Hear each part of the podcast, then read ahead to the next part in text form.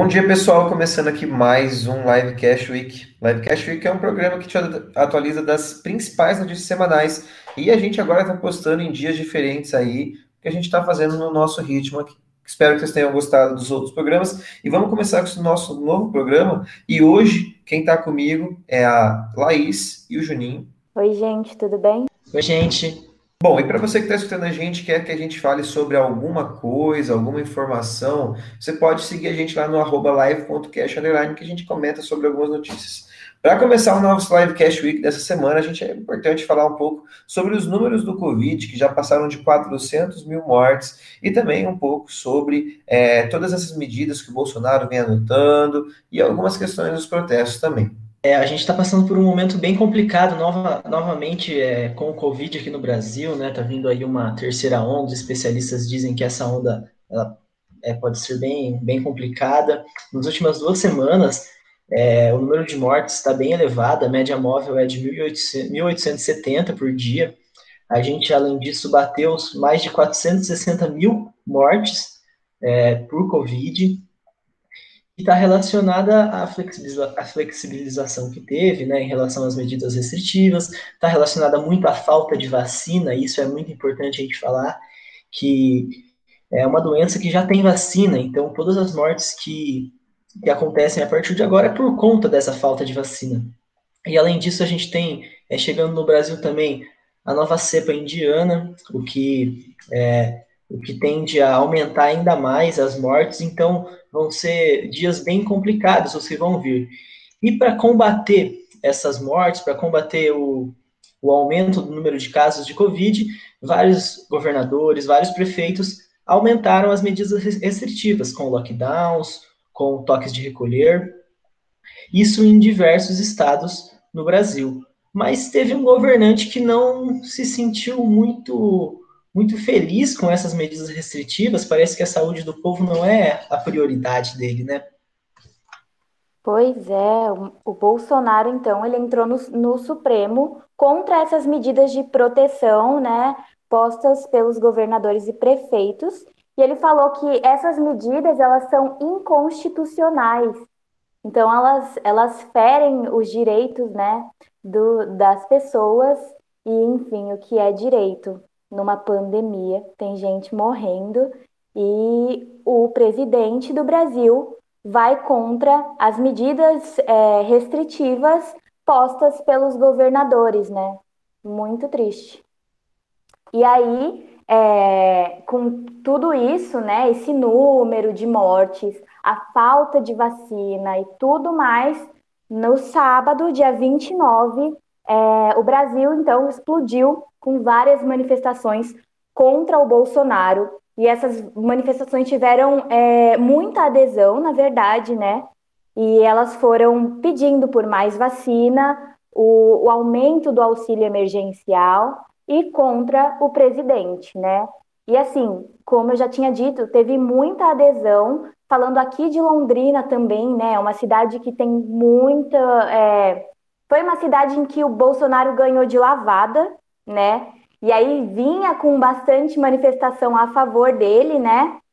E a, a manifestação contra o Bolsonaro teve muito mais adesão, tinha muita gente e assim a, a, reacendeu, né? Uma esperança que a gente trancada em casa nessa pandemia já estava bem apagadinho, né? Quem sabe? Uma coisa que eu consigo ver dessa, desses protestos é muito como as pessoas reagiram a ele, né? São as pessoas que são contrárias a esse, a esse movimento e esses protestos, é, principalmente, primeiro, alegando muito dessas questões do, do, do coronavírus, né, da, próxima, da, própria, da própria manifestação do vírus, como tinha muitas pessoas organizadas em um local só e tudo mais, isso faz com que as pessoas tivessem é, mais propagação do vírus, mas quando se trata de alguns movimentos ali bolsonaristas, a gente não tem essa mesma preocupação, né? Parece que não, não existe isso. Então, acho que quando o contrário aí é mais ligado a isso. E também tem a questão midiática, né? Como a mídia tratou sobre isso, a mídia que não apoiou muito essas, essas questões, não foi colocado muito em evidência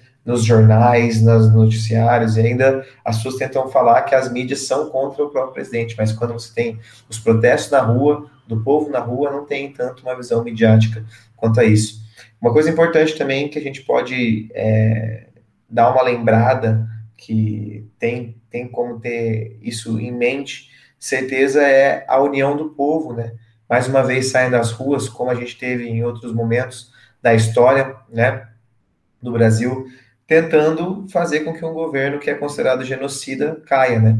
E para finalizar um pouco a minha fala sobre esse tema, acho importante ressaltar sobre o professor, né, se eu não me engano é em algum estado do Nordeste, que estava com seu carro todo blindado ali, né, não blindado, é, blindado em imagens de fora Bolsonaro, Bolsonaro genocida. A polícia parou o carro dele, fez ele retirar e ainda prendeu ele. Mas ele já já está solto e quando ele saiu teve uma mobilização da população fora do, da cadeia, foi, foi bem interessante. É, os protestos eles foram de, de várias maneiras diferentes, surpreendentes, né? Uma coisa que surpreendeu foi o número de pessoas, né? A gente vê que, que o povo realmente foi para a rua e mesmo em meio a uma pandemia, uma galera foi para a rua e eu acredito que muitos dos que não foram ficaram com medo por conta da pandemia e esse medo é extremamente justo.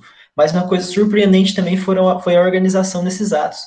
Né? A gente viu então os organizadores o tempo todo é, cuidando para distanciamento, para que o distanciamento social acontecesse, então deveria haver uma distância entre os manifestantes no ato, e isso é bem importante, entendendo que a gente está numa pandemia, a gente viu também é, o maior número de pessoas com as máscaras PFF2, com a máscara N95, inclusive a Uni, nos protestos em São Paulo, distribuiu é, essas máscaras que são as melhores para você para você estar tá em um local com bastante gente, né? São as mais eficazes.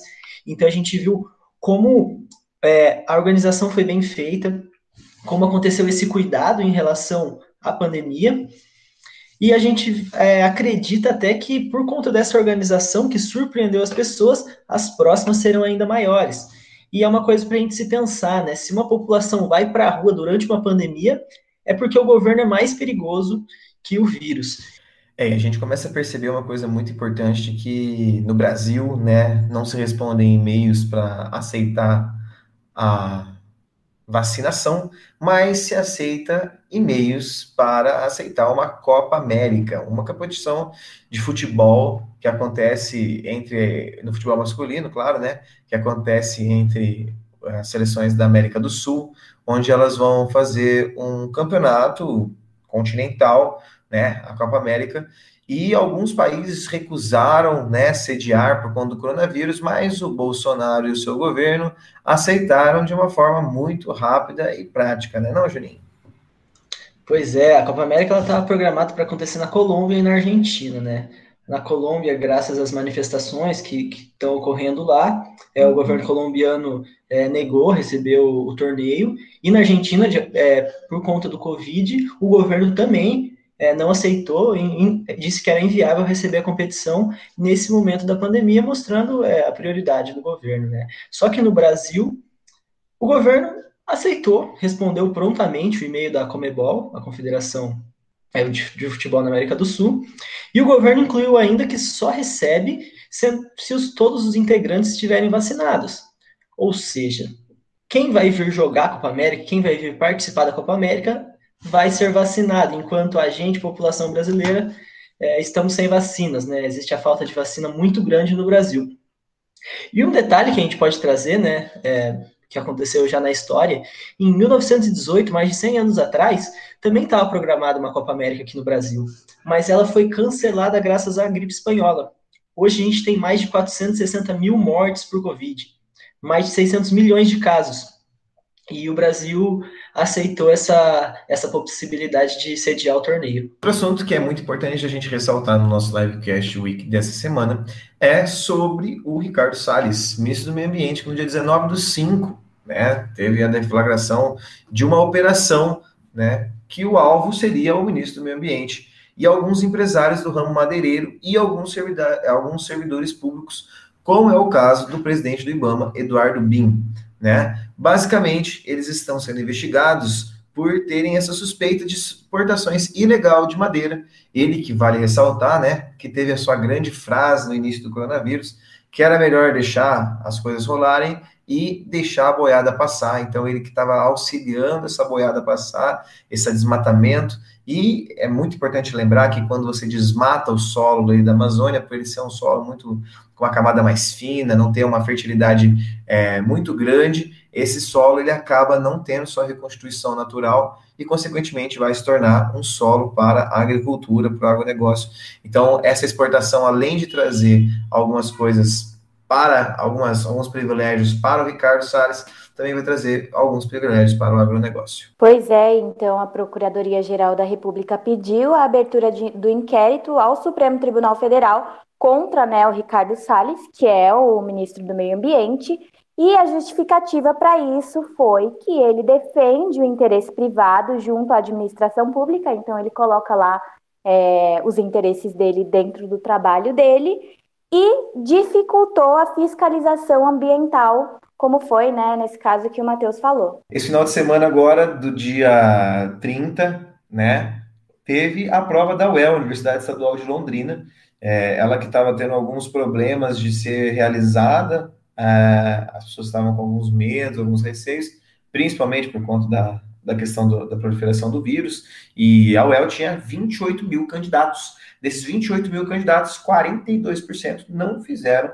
a prova, né? Foram, não entraram, e que foi algo que, relativamente com aquela visão problemática do coronavírus, pode ter, também ter tido um lado positivo, essas desistências, para não propagação tanto do vírus. É, outra coisa importantíssima foi o tema da redação, né? Que foi um tema que falava sobre as questões do negacionismo com relação às, às medidas protetivas do coronavírus, algo que a gente já começou criticando no nosso livecast week de hoje, que foram medidas adotadas pelo próprio presidente Bolsonaro. Então, a UEL, mais uma vez, trazendo a sua visão aí, que é importante ter um senso crítico aos governos e também, principalmente, essa questão da pandemia, muitas pessoas não achavam que seria dessa forma a redação, e a UEL foi no básico, no simples, para conscientizar cada vez mais. E parece que teve algumas notícias atualizadas do Enem também. Pois é, falando em prova, falando em vestibular, saiu a data do Exame Nacional do Ensino Médio, né? O nosso querido Enem, ou não tão querido também, depende da pessoa, mas enfim, o ministro da Educação, Milton Ribeiro, é, divulgou a data, que vai ser no dia 21 e 28 de novembro, serão dois dias novamente, e a inscrição vai ocorrer no dia 30 de junho a 14 de julho, e a novidade é que a versão impressa e digital vão ser realizadas no mesmo dia. Então já anota na sua agenda, 21 e 28 de novembro, se você for fazer o Enem, é nesse dia que vai cair a prova. E esse foi o Livecast Week da nossa semana. Se você gostou, já compartilha aí nas suas redes sociais, no seu store, no seu Instagram, para que a gente consiga atingir mais pessoas né? E para você seguir a gente também no nosso Instagram, lá a gente coloca muitos programas, muitas informações, cronogramas, no live.cash Também vem conhecer os nossos programas que acontecem ao vivo no YouTube. Também tem em todas as plataformas de podcast, mas a gente também tem no YouTube, então você pode entrar lá e conhecer um pouco mais nossos outros programas. No mais, muito obrigado pela atenção de vocês. A gente se encontra no próximo Livecast Week. Valeu, falou, tchau, tchau, pessoal. Tchau, gente. Boa semana, gente. Até mais.